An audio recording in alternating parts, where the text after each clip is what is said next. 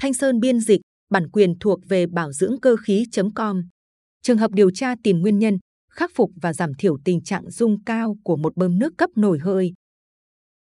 Một bơm áp suất cao của cụ bơm nước cấp nổi hơi có mức độ dung rất cao trước khi người ta phải tiến hành đại tu.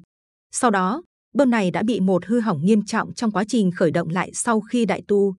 Vỏ trong, dâu to và ổ trục phía dẫn động của bơm đã bị hư hỏng. Bơm ly tâm này là loại bơm nhiều cấp, có vỏ kép kiểu xoắn ốc, công suất 2.200 kW. Bơm có thiết kế 9 cấp, lưu lượng 170 m khối trên giờ, với áp suất đầu hút 124 bar và áp suất đầu xả 362 bar. Người ta đã tăng tốc độ định mức từ 6.000 lên 6.600 vòng trên phút để nâng cao hiệu suất thủy lực. Tuy nhiên, áp suất xả thực tế của bơm chỉ khoảng 313, thấp hơn nhiều so với giá trị mong muốn là 345 bar. Việc tăng số vòng quay của bơm lên đã tạo ra mối lo ngại về vấn đề động lực học rô to khi mà tốc độ của rô to tiến gần hơn đến tốc độ tới hạn GT của giờ biết. Phía vận hành muốn có các biện pháp khắc phục và giảm thiểu rung động để tạm thời giữ bơm hoạt động thêm trong vòng 4 đến 6 tháng nữa, cho đến khi các biện pháp khắc phục cuối cùng được thực hiện. Quá trình tiến hành cuộc điều tra tìm nguyên nhân bao gồm tiến hành phân tích khe hở bên trong bơm và nghiên cứu động lực học du to đáp ứng cưỡng bức. Một nghiên cứu kỹ lưỡng về khe hở bên trong đã được tiến hành. Kết quả cho thấy từ nghiên cứu này, với sự so sánh giữa các khe hở bên trong của vỏ trong bơm, từ các nguồn dữ liệu khác nhau, cụ thể là dữ liệu khe hở thiết kế, kết quả đo tại xưởng, khe hở tối thiểu theo tiêu chuẩn về bơm ly tâm ABI 610 và khe hở thông thường cho một bơm tương tự có vấn đề về rung động. Do đó, nhóm điều tra đã khuyến nghị các khe hở của siêu làm kín ở giữa rô to, piston cân bằng, mắt hút bánh công tác và vòng mòn que dinh trên các bánh công tác tăng lên. Do mức độ rung động cao, phía khớp nối DE cao hơn gấp 4 lần phía không có khớp nối NDE, được báo cáo trước khi đại tu. Một mô phỏng đáp ứng động học dô to cưỡng bức của bơm đã được thử, sử dụng một khối lượng thử nghiệm cân bằng động, gắn trên khớp nối. Một mô hình toán học khối lượng đàn hồi, kết hợp ảnh hưởng của các siêu làm kín bên trong, ở khe hở thiết kế và gấp hai lần khe hở thiết kế, theo đề xuất của tiêu chuẩn ABI 610, đã được sử dụng cho mục đích này.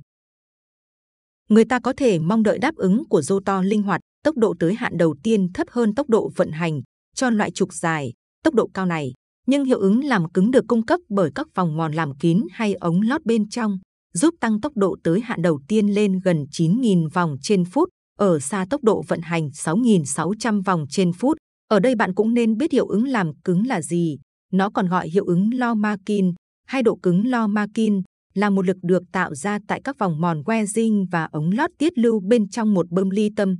Lực này là kết quả của sự phân bố áp suất không đều xung quanh chu vi của vòng mòn và ống lót trong thời gian to bị lệch tâm trục.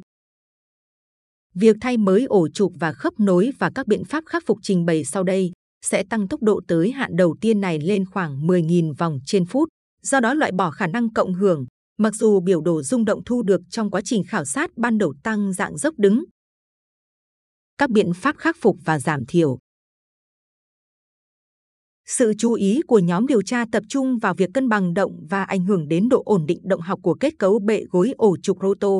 Một ổ trục và khớp nối được đề nghị trang bị mới, với mặt phẳng cân bằng trên khớp nối và khối lượng bổ sung trên vỏ bệ gối ổ trục.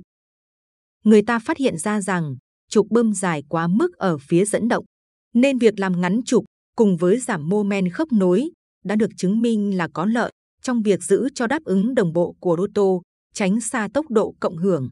Thiết kế khớp nối như vậy giúp cho tâm của trọng lực của khớp nối và tâm trọng lực của các tấm thép đàn hồi trong khớp nối di chuyển về gần ổ trục hơn.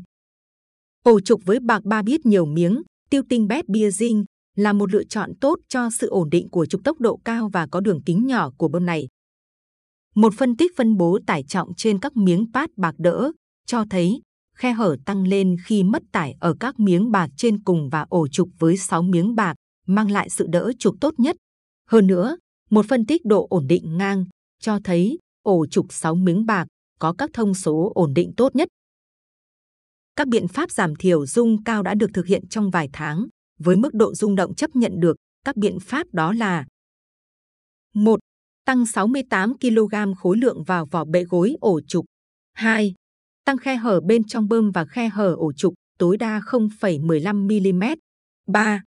tạo các cánh phin ngoài vỏ gối ổ trục để tăng cường khả năng tản nhiệt 4. Sử dụng khớp nối làm mặt phẳng cân bằng, điều chỉnh và cân bằng động khớp nối 5. Sửa chữa biến dạng ở gối ổ trục Kết luận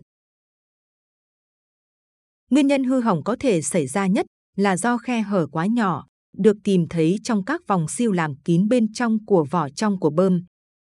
Thiết kế của nhà sản xuất thiết, OEM và thậm chí cả khe hở theo chuẩn ABI được coi là quá nhỏ.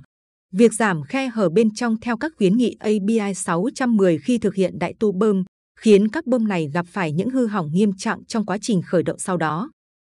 Đối với mắt hút cánh bơm, chúng tôi khuyên bạn nên tăng khe hở lên 50% so với các giá trị trong ABI 610 cho các cấp 1 đến cấp 4 và tăng 25% cho các cấp 5 đến cấp 9. Việc cắt bất trục ở phía dẫn động và lắp một khớp nối có mô men giảm, giúp tách tốc độ vận hành khỏi đường tốc độ tới hạn đầu tiên, do đó làm giảm biên độ rung động.